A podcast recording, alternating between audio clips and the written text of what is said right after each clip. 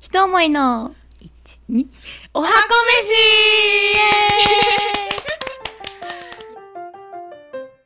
じゃあ始めていきたいと思います。えっと、生姜焼きを作るんですけれども、まず先に、えっと、私のミネの方の生姜焼きを作りたいと飯思いはまーいす。で、先にちょっと今日は副菜で、私キャベツをちょっと塩コショウでささっと炒めてから、生姜焼きを作りたいと。本番だ。ははい、思いますので、い。今日今キャベツとりあえず2枚取ったんですけど、まず硬いところの大芯きいはキャベね、めっちゃいい。ツ。でもこの間なんキャベツかだニュースで見たんですけど、ん北海道のキャベツってめっちゃでかいらしいね。そうなのやばい、なんか一玉で2000円とか3000円するんだけど、高っえな何キえ、ロだ一っけ玉2000円何キロだっけなすげえでかいの。あ、そう。こういう、あ、ちょっとわかんないか、こういう って。両手を広げたぐらいの大きさ。結構でかいね。でこの時期しかないらしい。あ、そうなんうだ。ん。でも私たちは普通のサイズの、うんキャベツのあ近くのスーパーで売ってる美味しいキャベツを、私とりあえず一旦ざく切りにしますだ。いたい3センチ幅ぐらいそかうだな。ね。かざく切りにして。 3×5 ですね、このサイズは。あ 3×5 らしいです。3センチかける5センチぐらいの、まあ、長方形うん。ざく切りって言われたら本当にザクザク切ればいいんですよ。 うん。一そうだ口ね。大。うん。間違いないわ。そう、よくレシピにざく切りとか一口大とかなんかこういろいろ書いてありますけどね。書いてあるねそういう時。はだいたい本当にお好みの大きさってことなんです よ。指定はないよ。ざく、ざっくり切ってね。っていうことなので。ざく切り切っても美味しいよっていうことだよね。そうそ多う分。。まあだから、火が通るまで炒めればいいだけサのクッと話ねです。、炒めていきたいと思います。よいしょ。で、これ、芯を今取ったんですけど、芯は、うん私、なんか芯を捨てちゃう人もいると思うんですけど、私は結構貧乏症なので、薄く切ります。普通に芯そのまま入れるわ。あ、本当？うん。でも焼きそばで、なんかその、あるじゃん、芯の部分とか。あー、美味しいよはね。いつも、いや、お父さんとお母さんに、うえーっつって入れてた。食わないんかい。小さい時は違う、こう交換する。あ、こえ、何どういで、うこそとの私が葉っぱの方を食べて、うん。芯のとこをお父さんとお母さんのこう、お皿に入れる。あー、なるほどわね。ながるままっぷりを発揮する。ほどね。よし。じゃあどうしようかな。先にじゃあキャベツを炒めたいと思います。はい。パッとあの甘みが強いからさ炒めると私は美味しくて好きいやなんかお母さんが大雑把すぎてなんかこういう芯に火が通ってないまま出してくるから嫌だったのあー生 のだって小さい子だよね小さい頃は確かにちょっとあれだねだから嫌だった嫌だったよお母さんあさあのお母さん聞いてます嫌だった嫌よだっったらしいですよていう気持ちです そうそうでお父さんはそういうお母さんが結構大雑把な感じで料理も結構ささっと仕上げちゃうからうんそれもあってなんかこう私が割と丁寧に切ったりするとそれだけで喜んでくれるあらだから幸せのハードルがとてもいい位置に設定されて いるもそれ結構大事だよねめっちゃ大事うミネのパパはんミネのパパはですねミネのパパはシャイなんですようんだからなんか割とこうなんか伝えるのが下手というか、うんあれ感謝の気持ちを伝えるのが割と下手な方ではあると思うそうでもミネのパパめっちゃミネに似てるん ですよ顔がね顔がねそう年々そっくりになってきてねめっちゃ似てんのそうでもなんかすごい多分子供が好きというか、うんまあ、私と妹のことが多分相当好き、まあ、相当結構好きだったから、うんなんかいろいろなんか遠回しにいろんなことをし助けてくれててうん、私はすごくパパっ子ではある関節タイプね関節うん的間接に、的になんか例えば、うんまあ、車の送り迎えとか嫌な顔出世してくれたりとうんか、うんうんなんか結構受験期とか私あの官僚士の国家試験があった時、駅の近くのドトールにめっちゃ入り浸ってて、うんでめっちゃ仕事あ仕事じゃないや勉強過うんうんうんごしたんだけど、なんかしょっちゅうなんかお今日ドトールで勉強すんのって言ったらなんかお母さんに内緒で500円とか1000円くれかたわりとかいいしててなんか頑張んなよみたいなを、まあ、頑確か張にんなよとかはなんかあんま言わないんだけどなんかやってきなみたいな感じで言ってくれかわいいて優しいなっていいねうでも確かに思おって母さんに内緒だよってお父さんの特権だよねそうそうそうあるよね結構多い気がするあるある確かにおお母さんいない時にお父さんとお昼食べに行ってで回るお寿司のさ高いお皿を普段はちょっといいかなっていう顔色を伺いつつ頼む長女気質だった私わ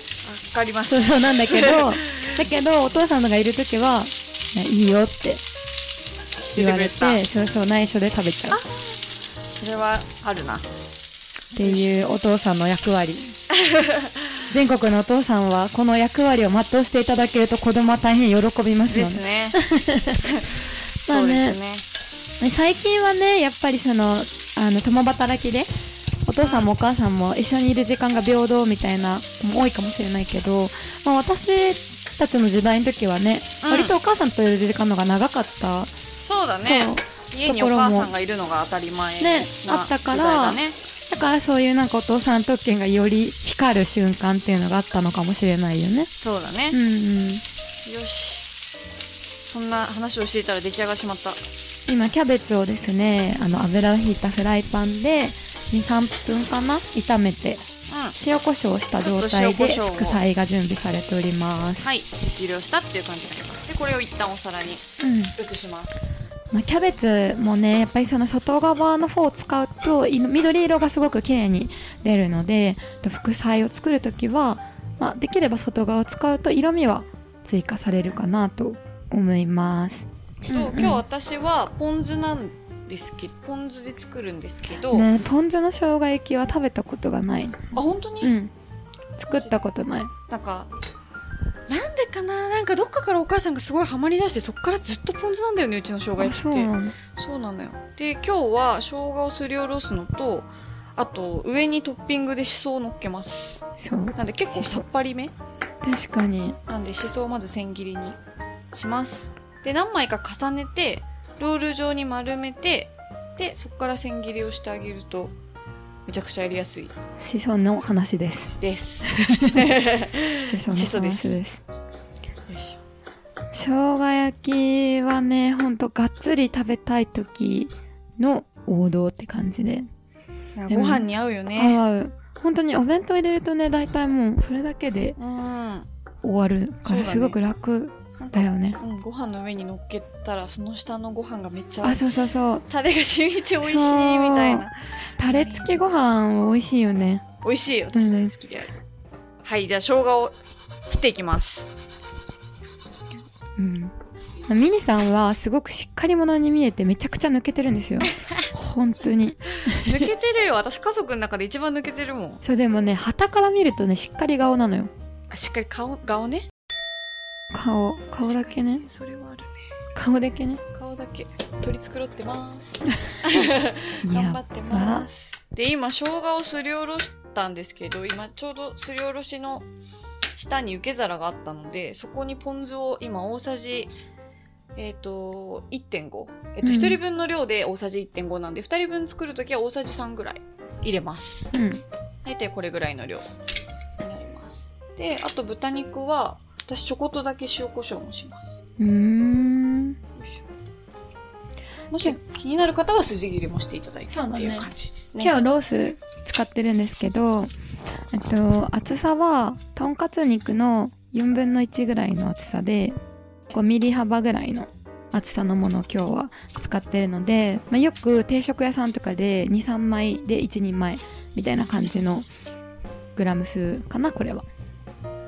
えお家では何が多かったお肉豚豚が多かったか豚か鶏うんうちは牛はほぼ出ないまあでも牛は贅沢品だよね結構うだから家族を持ってみんなでってなると結構な量いっちゃうもんんねそうだねはいじゃあまずフライパンにサラダ油を薄く敷いてから片面ずつ焼きますできます中火ではい焼いていきますうんなんか切り落としとか使う場合は私は結構ざっと入れてバーって炒め合わせるうんみたいなうこんともあるけど、今日は結構ちゃんとお肉が一枚一枚しっかりしてるのでそうだね、うん片面ずつちょっと焼き色をつけながら焼いていきます美味しそうな豚肉ちゃんうんこの豚肉めっちゃ美味しそう広告の品を買いました豚肉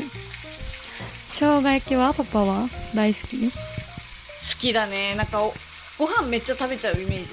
お父さん生確かに、姜焼きの日はすごいご飯おかわりしてるうん、イメージがあるそうだねうん、なんかこうやっぱご飯に合うっていうのがねそう生好き姜な焼きんだのと思うでもうちのお父さんはすごい納豆が嫌いだったから嫌いなんだそうえー嫌いだったからお母さんが懲りずに頑張って毎朝納豆を出してなんか納豆食べた日はなんかあー今日ちゃんと納豆食べてるからお肉にしよっかなみたいな感じで言ってたのはなんかちょっと覚えてなるんでそんな納豆食べさせたい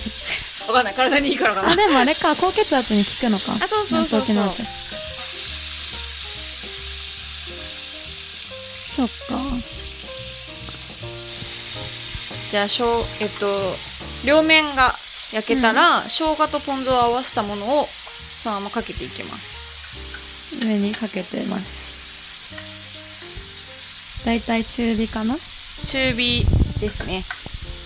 はいちょっと焦げやすいので焦げないようにだけ気をつけながらうん裏返しながら味を絡ませていくっていう感じですうんね、うんうんやよっしてるだからなんかいわゆるこう生姜焼きのテリテリ感みたいなうんのはやっぱりみりんとかお砂糖が入ってないとつかないそうだよねから、そういう感じの生姜焼きでは正直私のはないそうではないっていう感じただなんか酸っぱいのがちょっと苦手な人はこれにお砂糖を入れる人もいらっしゃいます、マイルドになりうますね、ん、なんで酸味がちょっと嫌いでちょっと、ま、マイルドにしたいなっていう人はあのそのポン酢を入れたタイミングでお砂糖も一緒にうん入れてあげると少しマイルドな感じで美味しくなると思いますはー酸い味が好きな人はポン酢だけで全然 OK です玉ねぎを入れてもいいねこれは玉ねぎでそもうだね OK ですねまあ私は生姜焼きには玉ねぎをイ入エれーるイ入れる派なので美味しいよね生姜焼きに玉ねぎ入それうるしかもねの甘辛い味付けの玉ねぎっていうのは美味しい玉ねぎ界の王だよ ね、ベストオブうん玉ねぎは多分このために玉ねぎやってんだろうなっていう気持ちになってくる えなんか玉ねぎ豚肉米は最強じゃないうん好にき甘辛みたいなのってなんかめっちゃ王道やっぱり小さい頃に食べてた味付けが好きだよねそうだねやっぱり私はまあちょっと濃いめで甘辛でご飯うんうんっていうのが好き確かにうんだからこれからねそう自だ分がニューファミリーで作り上げてい くご家庭の味ですよねそうですねうんじゃあもう結構よしある程度水気が飛んだら出来上がりです出来上がりましたはいなんか生姜焼きというよりかは何の匂いだろうこれ まあそうかポン酢の酢そうそうお酢が入あっのて冷るしゃぶみたいな匂いがしますあー確かに、うんそうだねそういう匂いがするよしはいはいでちょっと残ったタレもかけてあげると美味しいのでかけちゃいますねはい完成完成で最後しそをこんな感じでさっぱり生姜焼きはい完成ではすーいはいまあポイントは、えっと、生姜とポン酢を合わせたさっぱり味付けで、うん減塩も叶えるよっていうところですかねそうですねでまあお好みでしそを入れてあの乗っけてあげると、まあ、香りとかがしてより食べやすくなるかなと思いますで酸っぱいのが苦手な方はお砂糖を途中で入れてあげるといいかなと思いますはいということで、ミネケンの生姜焼き完成しましたはーい次回ははチャラ家のかあと豚肉の生姜焼きかいお作っていきます、はい作っていきたいと思いますはーいまたね番組の配信を聞き逃さないためにも Apple Podcast でしたら購読 Spotify でしたらフォローをよろしくお願いします番組に関するご意見ご感想はインスタグラムひと思いアンダーバークッキングまたは番組ホームページにてお待ちしておりますこの番組は音声サービスピトパプレゼンツでお送りしました